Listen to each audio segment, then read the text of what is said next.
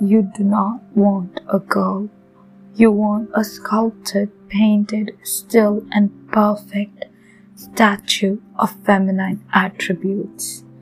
You want the pearl white smile, big brown eyes, something enrapturing to the sight, something you can trap in the shape of a bottle.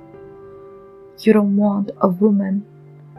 You want someone right out of a magazine, a creation of blinding lights, measurable in quantity. You don't want a human. You want a pretty, submissive, and frozen robot, fragile enough to recite the rules you lay down